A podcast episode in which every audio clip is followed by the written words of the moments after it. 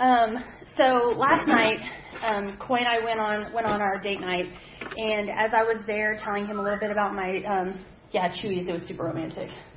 Just kidding, it was good. We had a gift, we have a gift card. We had a gift card. So gift cards are usually like date night, you know, motivation. So um, we were we were there, and and and all just I was like telling him about the sermon. I have a sermon and all this stuff, and um, in great in great husband support, he said, well, you know, the Cowboy game is at noon, and you've got the mic, so make it happen quick. So I said, well, honey, they're not my team. Excuse they're not they're not my team, and I have the mic. So it's football season in our household, as you can tell. Um, so, anyways, um, t- today we're going to talk about we're going to continue the series of um, this idea of friendship.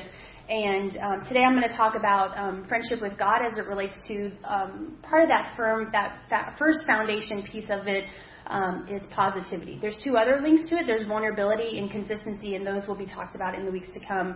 Um, but I get the uh, the honor today, on this day, um, to talk about it, that positivity experience with God.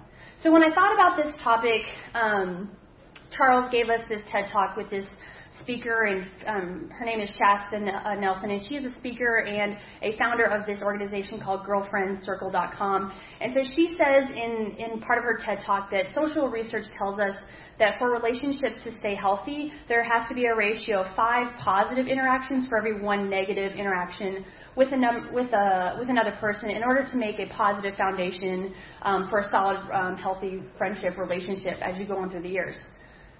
And so as I was listening to that, I was thinking about people I know and stories I've heard throughout the years, and I thought, I thought well, what if someone, um, what if someone, what if they've all someone has ever had was five bad interactions or more, and what if you, they've never even had, um, they've they've either had those five, or what if they it just it's a long few and far between five positive interactions? You know, what do we do? What do we do with that?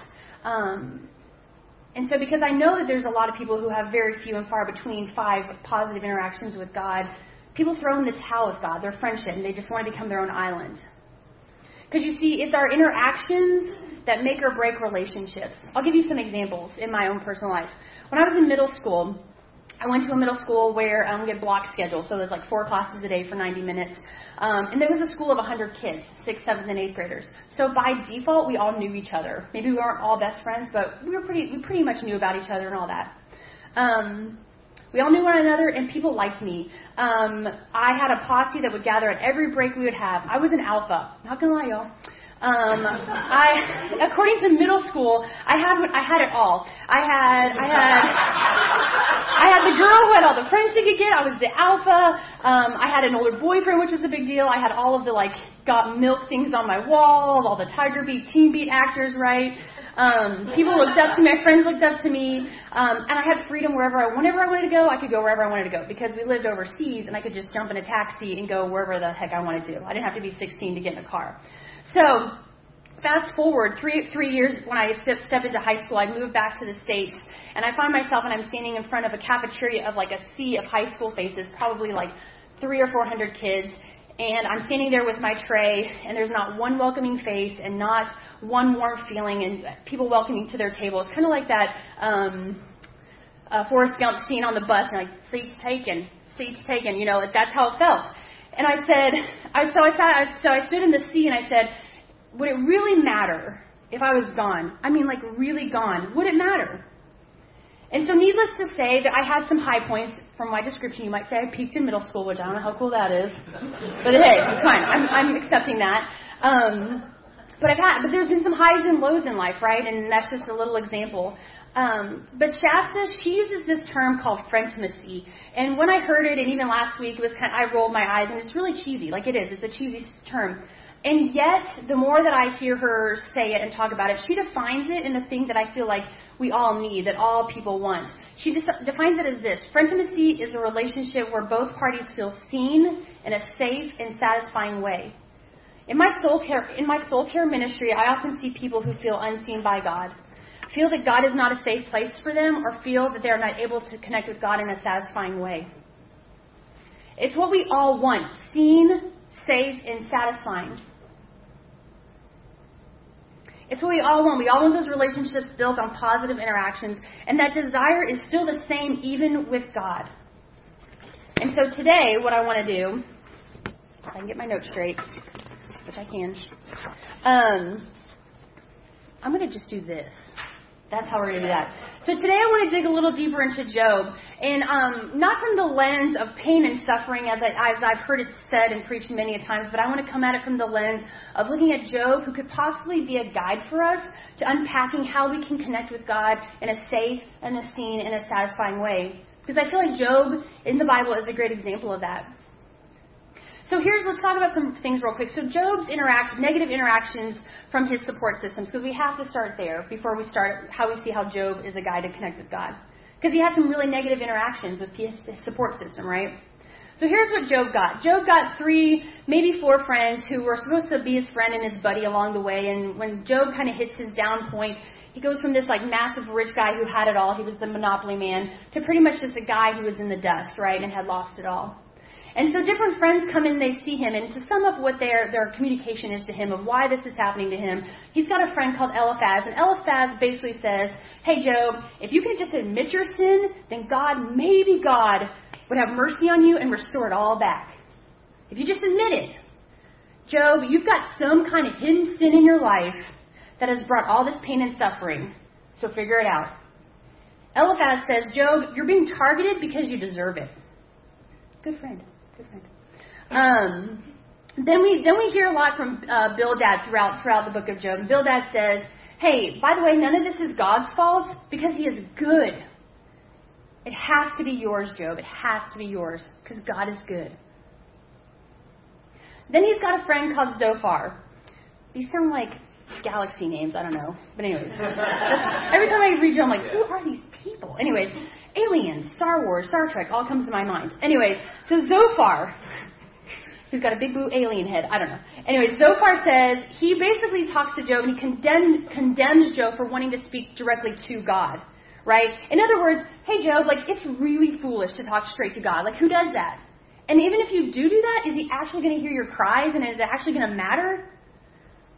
And then we got this guy at the very end of the book who just kind of jumps in and like just kind of hogs the whole um, the whole speech of all these three guys and these of what they're kind of conversing about God's um, what God is doing. And his name is Elihu. And Elihu is this guy where he just comes in and he just he just has this air about him where he is convinced that God is on his side. He doesn't let anyone talk. Like if you read the whole when Elihu jumps into the scene, he doesn't let anyone talk. Job can't intersect. Um, Eliphaz can't, Zophar, none of them can do this. And so he just keeps talking and talking and talking because he knows he's got the answer. He's convinced God's on his side. And he's convinced that he can provide the wisdom to Job that Job needs. And so what Elihu basically says is this idea of, um, hey, Job, what you need to be doing is you need to be looking for the blessing in disguise for all the crap that's happening in your life, right? And you just, it's just, it's there. You just got to look for it. It's among, it's, it's among your sin. God is at work even when we can't see it or accept it. Job, God is good, and, and the wicked are bad. So here's the deal, Job. God can't be bad in, in that case. And in that case, everything is bad. So it must be due to some kind of wickedness going on. So here's what I want you to think as you think about these answers, and I'm, I'm, I'm hoping that some of these hit you away. I really am, because they hit me away. And all of these four guys, when they talk, I, there's different things I want to do to each of them of how they respond to Job and his situation. So, which uh, here's the question for y'all right now: Which one of Job's friends' message relates most to the lies that are in your head about how God interacts with you? Can you remind us of the different responses again? Yes, let me grab them from the floor. Page three, I got it, or two. So Eliphaz basically says, hey Job, if you can admit your sin, then God would restore you. If you just kind of admit that there is some hidden sin in your life that's brought upon all this pain and suffering. Bildad says, none of this is God's fault because he is good. It has to be yours. Zophar says, he's the guy that says, why would you talk to God directly? He, he's not going to hear you anyway. That's a very foolish thing to do, talk strictly to the big guy upstairs, right? Elihu, he's convinced, he says, hey Job, you need to be looking for the blessing in disguise in your life because God is good and He's at work. And even if we can't see it, we, we just got to accept it. So there, does that help? Yes. I relate to Bildad. Um, I, I feel like uh, anytime there is a negative thing that happens in my life, I automatically say God is good, so I have to be the issue. Mhm. And so it becomes it becomes an internal struggle Yeah. rather than an external struggle with anything in my life. Yeah. Looking at myself and like, how am I? Yeah, that's good. Mhm. Yeah, thanks for sharing.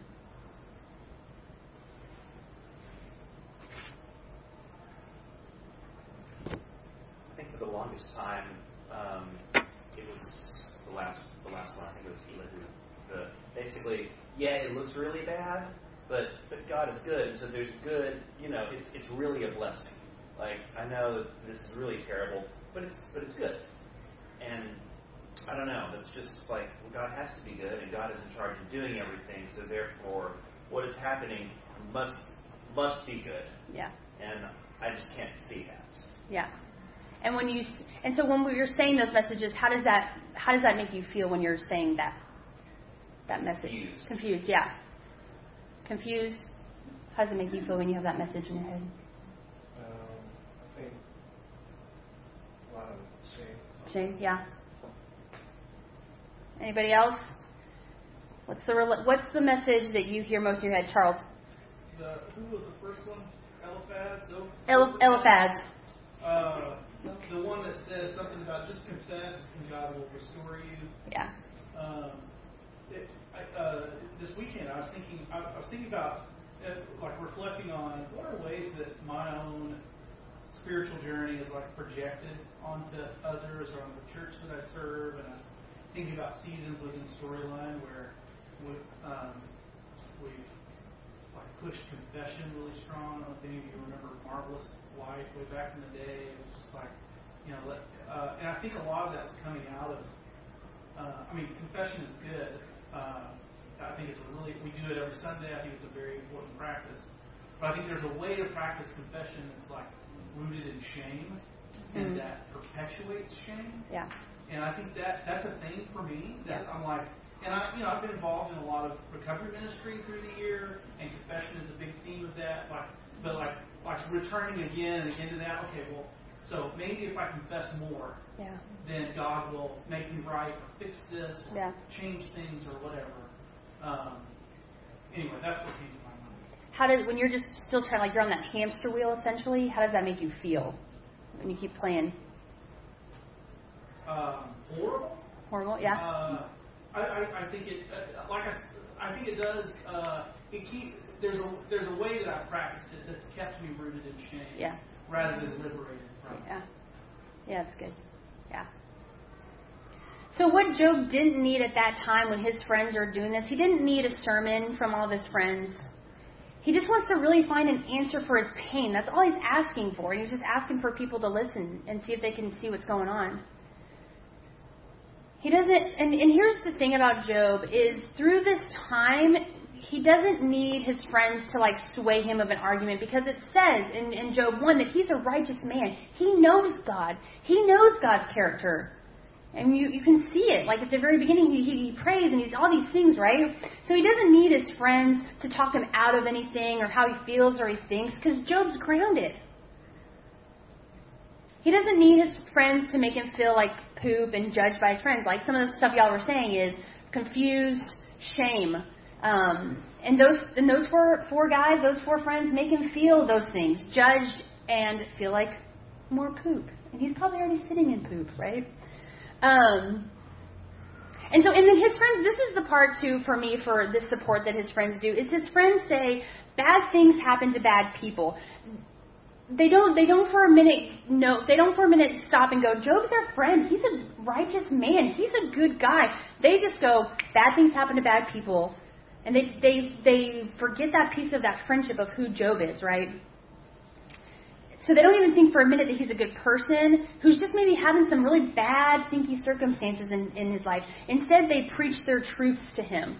And so you see this in Job that they are continuously, each through their own little lens, through their own personal experiences, through their own perspective of how they see the character of God, that they are preaching their truths to Job. So here's kind of some ways that Job reacts to his circumstances. And I, I feel like in some ways these are some of the things we do. When things, when our circumstances get pretty bad and we've lost our connection with God and we don't want to reconnect with God, I feel like Job, Job so, shows us some of these reactions and we can feel more humane and normal. So one of Job's first things is he says, I wish I would have never been born. He even goes to this fact where he says in Job 3, he says, Obliterate the day I was born, blank out the night I was conceived, let it be a black hole in space. May God forget it ever happened, erase it from the books. May the day of my birth be buried in deep darkness, surrounded by the fog, swallowed by the night.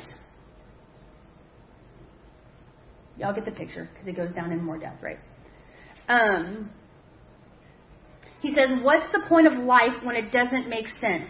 When God blocks all the roads to meaning? There's been a lot of times in my life I've thought that. What's the point? If God just keeps making me hit these walls, then what's the point? And through this process, another thing, and one of his reactions is he's hurt and he's scared and he feels betrayed because everything that Job believed in chapter one, you know, we kind of see some of his daily practices and kind of how he lived his life. Everything that he believed about himself and God is all of a sudden being challenged. And he complains to God. Um, he starts complaining to God and just seeking God. And so in, in Job 24, it says, It's not you I'm complaining to as his friends, it's God. Is it any wonder I'm getting fed up with his silence? And then in Job 17 it says, But come on, all of you, try again. you are lousy friends. I will find I will not find a wise man among you. My days have passed, my plans are shattered, yet the desires of my heart turn night into day in the faces of the darkness. Um, my turn sorry, turn night into day in the face of the darkness. Light is near. So Job complains. Because sometimes what, what else do we do when our, when our thinking of God and what we believe about ourselves is being challenged, right? That's something, that's a reaction. Another reaction that Job has throughout this book is when he looks around, like the world is pretty wicked at this point. So he's looking around and he's going, man, how is it that the wicked are prospering and the righteous are suffering? And the wicked aren't even getting punished. All the injustice that the wicked are doing, they're not getting punished. It's not fair. So you see, because Job, what he's kind of trying to understand about the side of justice, he wants the wicked to suffer so it makes sense to him and his sense of justice, what he, his thinking of justice is, right? Oh, I've said that a lot to Coy from or places I work, right? it's not fair. How is evil still ruling what appears to be ruling here in our places amongst our spaces? It's not fair. You judge the wicked, God. Stop judging the righteous. Why are the righteous suffering? And so he says this in Job 21. He says, I am not deceived.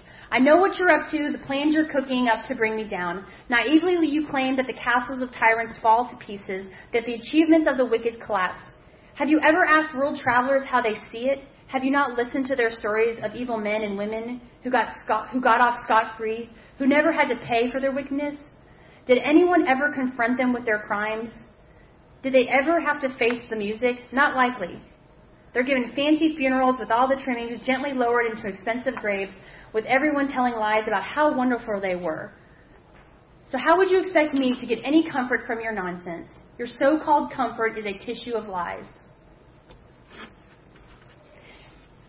And then, and then throughout this too, another reaction that Job has throughout this book is he, he's just not able to connect with God. As his friends are trying to talk to him, he's trying to connect with his friends, he's trying to connect with just whoever he can find to try to make sense of this, but he's not able to connect with God. And he says in chapter 6, he says, Anyone who withholds kindness from a friend forsakes the fear of the Almighty. But my brothers are as undependable as intermittent streams, as the streams that overflow when darkened by thawing ice and the swollen with melting snow.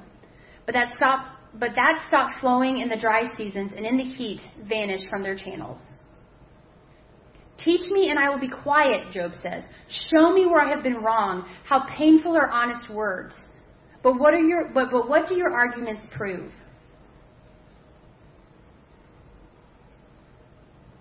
And then in life sometimes Job, Job at one point too, he says, you know, he's sitting around with his friends and, and he says, you know what? I had some good, good old days. Remember when I had all this and that and that and my kids and we were all doing so well? There was so much favor. It just seemed like life was easy and peaceful and we were a coherent family and everybody was getting along and everything was just great and I was smiling all the time and I was laughing. I didn't have bags under my eyes. And so Job does what, what we do. He wants to go back to the good old days, back to the days of favor and blessing when he's just been through, when he's just had so much of this hard time, right? Sometimes we go through so many hard seasons we're like, God, it's about time. When are we going to go back to the favor and blessing? Because I'm over this. This sucks.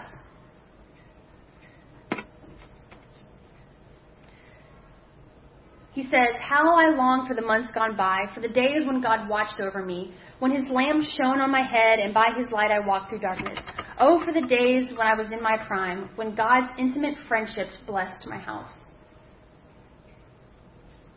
When I went to the gate of the city and took my seat in public squares, the young men saw me and stepped aside, and the old men rose to their feet. The chief men refrained from speaking and covered their mouths with their hands. The voices of the nobles were hushed, and their tongues stuck out, and their, and their tongues stuck to the roof of their mouth. Job remembers those days, and he's desiring for those days to come back. And so here's my question to you out of all of these different reactions that Job has throughout this book and through his journey of trying to connect with God again, which one of Job's reactions can you relate to the most?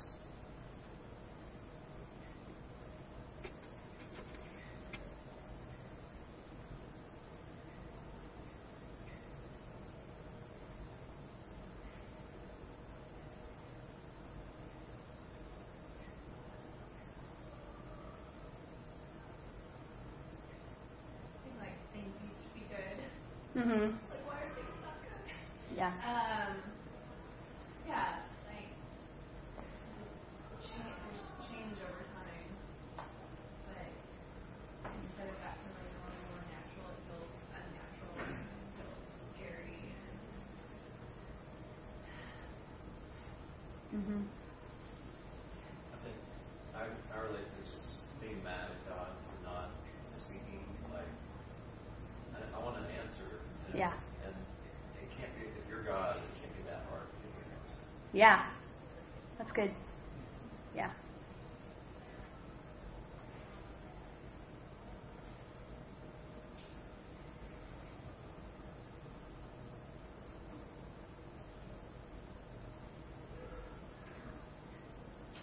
So the point is, is Job has these reactions. He has like eight reactions. If Job can have them, we can have them. Regardless of what culture says, regardless of what church culture says, when when we don't feel connected and we don't feel safe from God and we don't have that, those positive interactions, like according to Job, Job gives me reason to be like, it's okay. So another question for Alice: What have been some good or maybe not so good interactions that you've had with God? And I'll tag on the next question. How has that shaped the trajectory? I used a big word, y'all. I looked it up. How has that word? How has how has that shaped the traje- trajectory of your relationship with God? Maybe some of your good or not so good interactions with God. I think when I, well, when I was, my relationship with God, we talked about this, like with God as a father, I would feel like He's scolding me, um, and then somehow trying to measure up. And when that was, when it was easier to measure up, or when I understood what I had to do to measure up, or when I could, like, I had very clearly defined okay, this is what I need to do, and when I had less like things going on in my life, it was easier to kind of feel more positive or more connected. And then as I continued to like apply that mindset, and my life just grew and grew and grew, and now I have all these kids and I have all these relationships, and you realize that there's like not a lot under your control. Sometimes it feels like God is. Oh, this sounds terrible. It feels like God is punishing me, or it's not punishing me, but like I feel like uh, I feel less connected because I can't control everything Mm. that He wants me to control, uh, and it's out of my control. Yeah. Thanks that.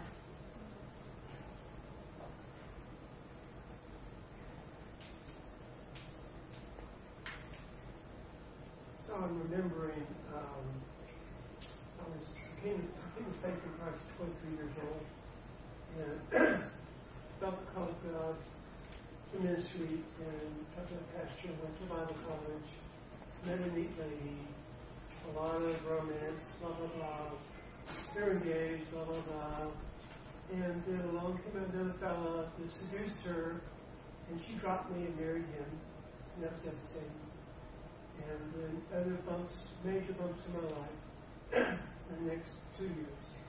And when I found myself in Caroline, Texas, in country town, that was back then in uh, Houston. And what worked for me was get out there and walk those country roads and cry to God and cuss God and, and, and tell him all of my stuff with every word that I knew. Now, I was a pagan, so I knew how, I knew how I could talk good talk. I mean, I could talk a good street of, of, of curses, and I was a man of God. And but I worked it through. And, and I mean, I'd walk one, two, three hours, and I'd come out peaceful. And then another lane would come up, and I'd go talk to God. And I tried to do that in, around the apartments so I can't call it God I to in. And uh, I worked it through, you know. And, and we're back to I came to know and appreciate respect God's character. Like you said, His character hasn't changed, can't change. You know, and bad things happen to good people, and and this guy was taken away by fiance, and that was not any fun. And I, so. Thanks.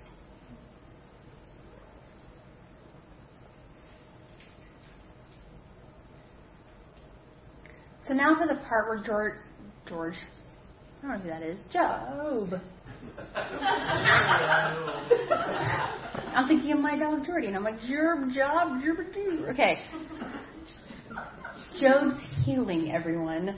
He's got a breakthrough, y'all. If you really look at this, and this is where I think that Job has this really great way of we can learn that he is in a great example of how we can find inner healing um, from our from our um, relationship with God, Jesus, Holy Spirit. So the very first thing, some of the very first things he starts to do, he's hearing his friends, right, and all this stuff. The very, this is what I love about Job. He just is so great. The very first thing he talks to his friends, and this is what he says: "I have heard many things like this, but you guys are miserable comforters, all of you. Will your long-winded speeches never end? What ails you that you keep on arguing? I will also speak like you if you were in my place. Or wait, I could, I would, I also could speak like you if you were in my place. I could also make fine speeches against you and shake my head at you, but my mouth would encourage you, comfort you from my lips, and would bring you relief. And so again, Job, that's that idea of Job is just trying to find answers and comfort from all that pain that he's feeling. So he knows that his his his guys are horrible comforters. And in this moment throughout Job, he then he starts to make a decision to connect with God. And that's important, y'all, because he makes that decision to connect with God, and sometimes we just got to make that decision. And he begins to speak honestly um, to God. He starts a conversation, essentially. Because he's thinking, he's like, man, these guys, if they're not giving me any kind of good information, maybe if I talk to God, he can shed some light and give me God's perspective that will help me maybe shed some light on my circumstance. He says, um, God, that you must search out my faults and probe after my sin, though you know that I'm not guilty and that no one can rescue me from your hand. But I desire to speak to the Almighty and to argue my case with God. How many times do we say that? How many times do we feel like we have um, the courage to do that? To argue my case with God? Romans says we're co heirs, y'all. The same God I read about and the same Jesus I read about and the things that they did in the Bible, we're co heirs to that authority.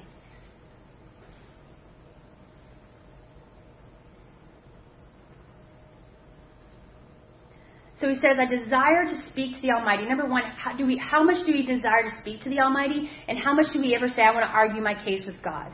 Who has the, who do we say that to? I don't know if there's a lot of circles I could say I want to argue, argue my case with God. Your maxims are proverbs of ashes. Your defenses are defenses of clay. Please, God, I have two requests. Grant them so I'll, I know I'll, I count with you. First, lay off the afflictions. The terror is too much for me. Second, address me directly so I can answer you. Or let me speak and then you answer me. God, how many sins have been charged against me? Show me the list. How bad is it? Why do you stay hidden and silent? Why treat me like your enemy? Why kick me around like an old tin can? Why beat why why beat a dead horse?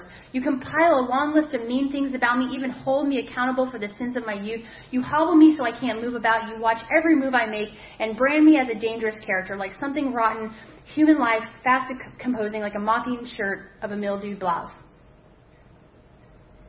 Have we said these things? Do we dare say these things to God? Job did. He started the conversation because he said, My friends can't help, so I'm going to go to God and I'm going to get some God perspective. Because the humans, with their limited knowledge, don't know. So I'm going to try God. But here's also what comes with this is you know conversations with God, being honest with God, they they can be scary, right? There can be some doubts. Like I I was never taught in church to be that honest with God. I wasn't. Or I say, God, I'm going to argue my case. Bring it. Let's talk about this, right? I was never taught I could do that.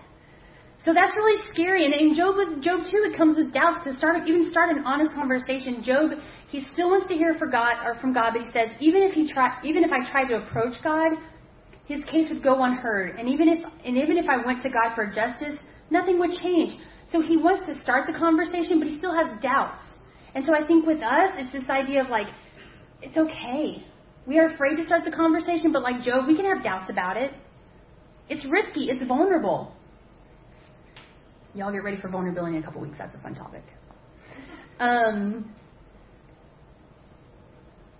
but he still presses on to reach out to God because again, when you have felt all those feelings and you feel you have you have heard all the dumb cases that your friends or your support system is giving you, it doesn't what doesn't make sense. And so he tries to escape from their words and he reaches out to God.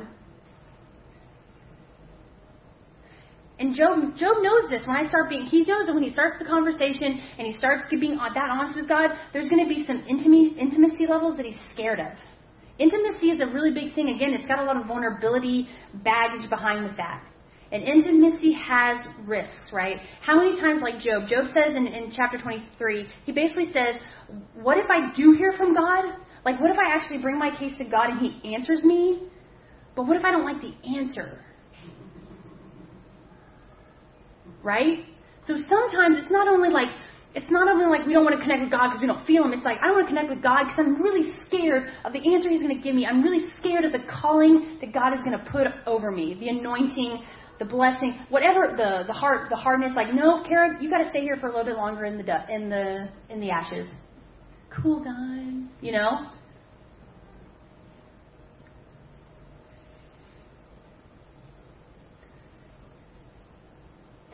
And so, and so yet, the healing breakthrough that we can learn from Job is Job still, he directly addresses God, and he is super honest with God about his troubles um, and his talks with his friends.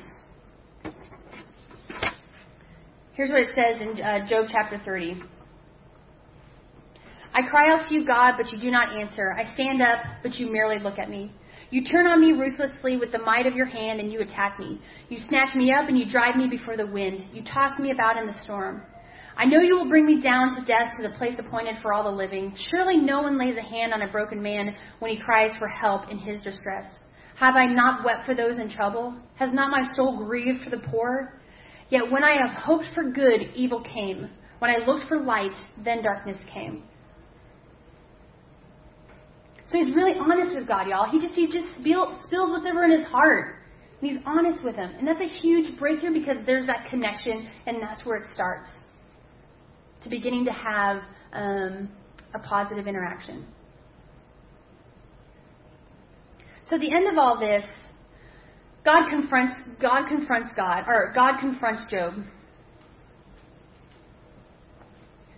And here's what God does. He confronts Job. He doesn't he doesn't bash him. He doesn't say anything. He just he doesn't give there he doesn't give any explanations for what's happening to Job. He doesn't even defend himself for all the conversa- um, through all the conversations that people are having about him, right? Like he said, you know, it's kind of like people are in the, in, you're at a party and people are talking about you, but nobody's talking directly to you. Like God just doesn't address that with what's happening between Job and his friends. He doesn't talk about why why the tragedy is happening, and he sure as heck doesn't take time to justify himself in front of Job's friends and what they said him, about him. But what God does do, he talks about how everything is in his hands. Can you pull Can you pull in Leviathan with a fish hook or tie down its tongue with a rope? No one is fierce enough to rouse it. Who then is able to stand against me? Who has a claim against me that I must pay every that I must pay everything under heaven belongs to me?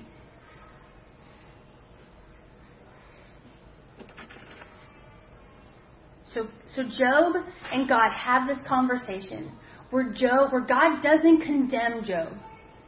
He doesn't say, Why you little right? He didn't do that.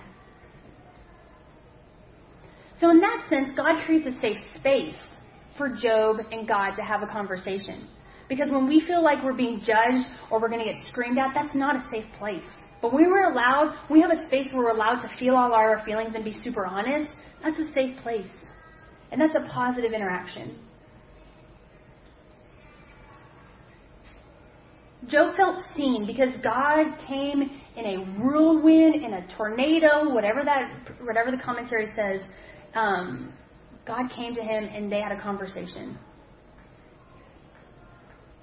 And I think sometimes, I don't know about y'all, but for me, I forget about that that God. That there's that there are a lot of God, little G's out there, and there are a lot of beliefs out there. But there's one. That, but Job reminds me that there's a God who will come to me in the silence and in a storm, and He will come and talk to me. And so through this, Job, through this conversation, through this connecting, through this honesty, through this going, what do you think, God? What's going on? Tell me. Tell me what's going on. God reaches out, or Job reaches out to God and inquires his perspective. He chooses to start to see God's perspective, and he tar- starts to walk away from all of his, his atmosphere of, um, he shifts his atmosphere into God's perspective in the heavenly realms of what's going on. And he takes aside all the self pity, all the accusations, all the self doubt. He leaves that behind. He chooses to shift the atmospheres. So, real quick, um, well, you know, um, let me ask this question. What are some barriers that keep us from starting a conversation with God, reaching out to God?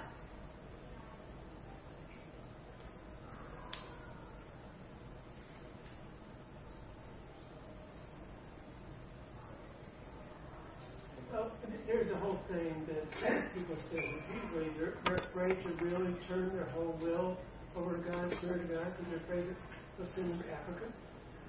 You know, send them to a place that will be unpleasant or, you know, them outside their comfort zone of all things. You know, or that, again, a lot of our perceptions of God are colored by our relationship with our dad. So if our dad was an angry, raging person like my dad, then you're afraid that if you open a can of worms, you're just going to get shouted down. Mm-hmm. Or how about you're speaking an answer and there is none? Yeah.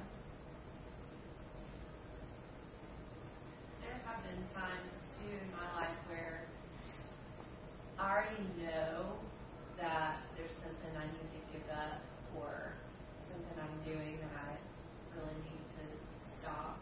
Like I know that, but I don't really to. Mhm. And so that oftentimes makes me avoid God and avoid those conversations. Not because I feel like He's gonna yell at me or anything like that, but it's like I know that He's the giver of wisdom, and you know, I, so a lot of times when I already know things, but I, I'm not ready to face them, Mhm. you know. Yeah.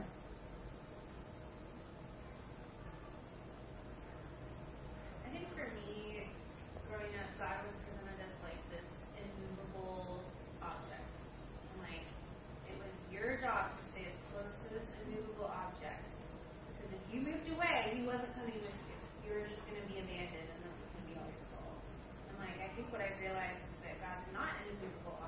of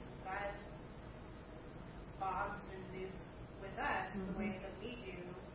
But I think that that like fear, that they kind of like the fear of the Lord, like, and what's crazy about that is that it's not. It was like, you know, this one interpretation of God as Mhm. this law object, like.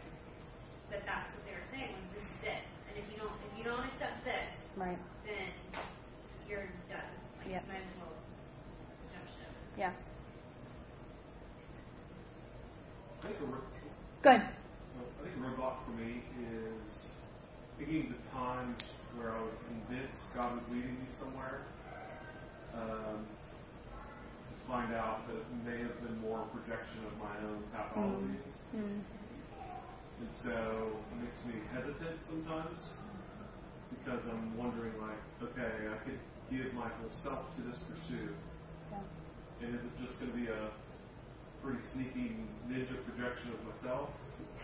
Um, or will it be the leading of God that, for me, has been really, really hard to discern? Yeah. Yeah. Job says, I know that you can do all things. No purpose of yours can be thwarted. You asked, Who is it, who is this that obscures my plans without knowledge? Surely I spoke of things I did not understand, things too wonderful for me to know. You said, Listen now, and I will speak. I will question you, and you shall answer me. My ears had heard of you, but now my eyes have seen you. Therefore I despise myself and repent in dust and ashes. And so it's this idea of, in Romans 8, it talks about living by the Spirit and not the flesh. And I think that this Job really shows us how we begin to seek the Spirit um, and live in the Spirit. To be connected to God, to feel seen, safe, and satisfied. So before we go, we're going to take a few minutes. I'm going to walk y'all through something. Um, so if you would, close your eyes for a minute. We're going to try this exercise. Um, it's one I use to help people um, connect. Um, so close your eyes, and what I want you to do is um, picture a place you feel safe and secure and at peace. Go there right now.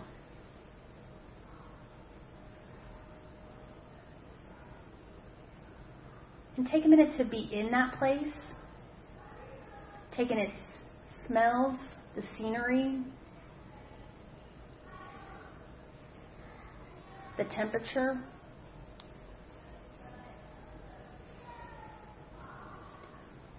What kind of feelings that this place is evoking for you? This place of peace.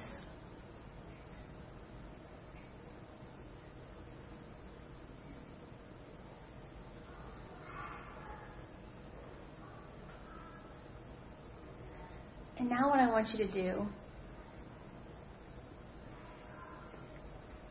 is there's there's God and there's Jesus and there's Holy Spirit that make up the Godhead. And I want you to what is the one particular member of the Godhead that you feel closest to? And the one that you feel closest to, invite that part of the Godhead to come into that safe place with you. Say, Godhead, please come and join me in this space.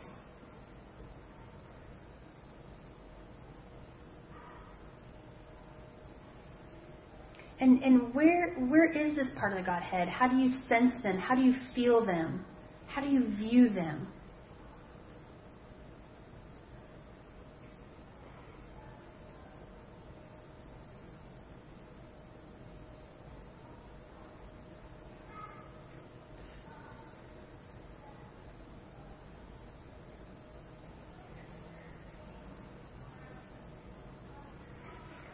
Now I want you to ask whatever part of the Godhead is with you in that safe place. Say, Godhead, what do you think of me?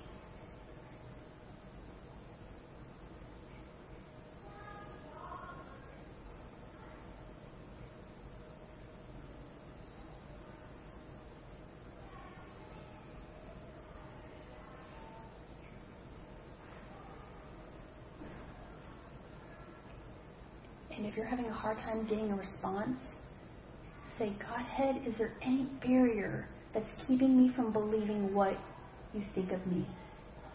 And please reveal that to me.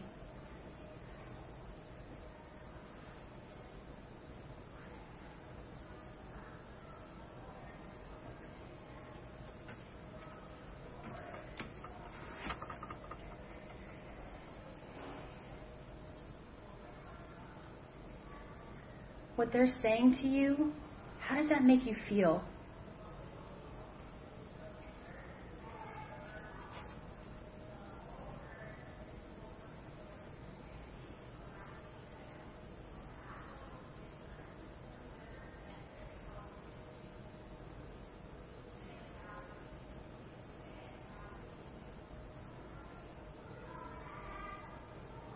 How are they looking at you? How are they embracing you? Where are they standing?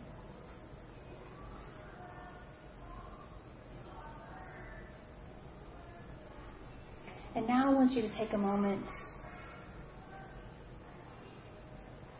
of telling that part of the Godhead that's with you in this safe place what you think of them.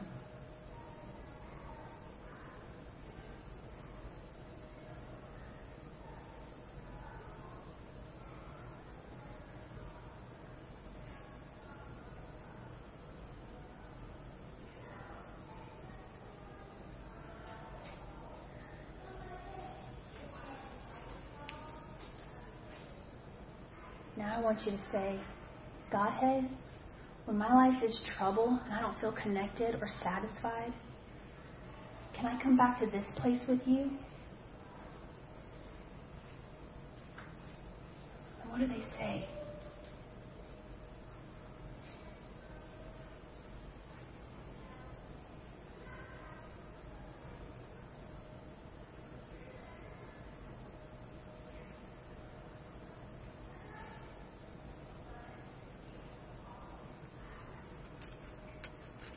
God, thank you for being a God who meets us, who sees us, who knows us, who wants so desperately for us to feel safe in your arms. And God, I pray that each um, spirit that is in this room, that you bless their spirit to come to know you in such a way, that you reveal yourself in such a way that Job did how Job did it. Give us the desire to connect with you, to start conversations with you, to be brutally honest with you. Help us to overcome any lies or barriers that stand in our way from being that close to you. Because the things of this world and the flesh is not what matters, but a life in the spirit with you does. And may we always remember that.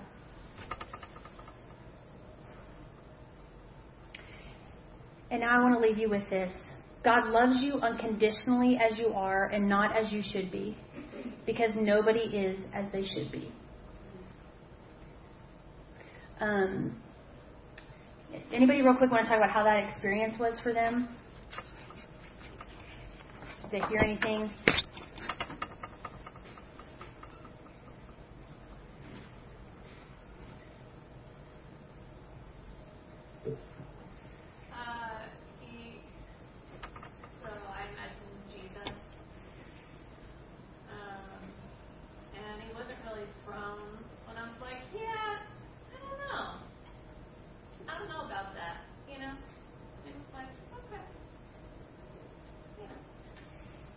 Yeah, that's great. You don't have to like, you don't have to believe. Just hear, right? Yeah, that's good. Because that's still you still stay connected that way. Yeah, that's good. Yeah.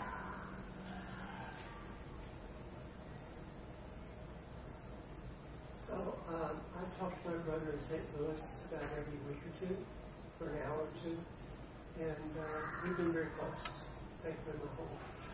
And so and so I perceive Jesus as my brother. Because I can be totally transparent with my brother. I mean, transparent with Jesus. I feel that. I know that. You know, knows me and he cares about me. And nothing, there's no secrets, there's nothing to hide. And so I can't be shocked by anything I say. That's good. Yeah. Um, so I do spiritual direction, and that's part of my my whole connection is connecting people with God, um, Jesus, Holy Spirit, and how to make them make people more aware of them, the Godhead in their life on a daily basis. And so, um, if that's something that you're interested in, this is the what the exercise exercise that I did was a part of that that I do with people. Um, and so, um, this just came at good timing because Job just speaks to exactly what. Um, what I'm trying to do with spiritual direction. So, if any point anybody is interested, individuals or groups, um, in your, or if you're even still curious about it, like, Kara, what the heck was that, or what was, you know, all that mumbo jumbo blue stuff, um, come talk to me. We can have more of a conversation about um, what spiritual direction can look like. Um, thanks for allowing me to talk today, y'all. That's all I got.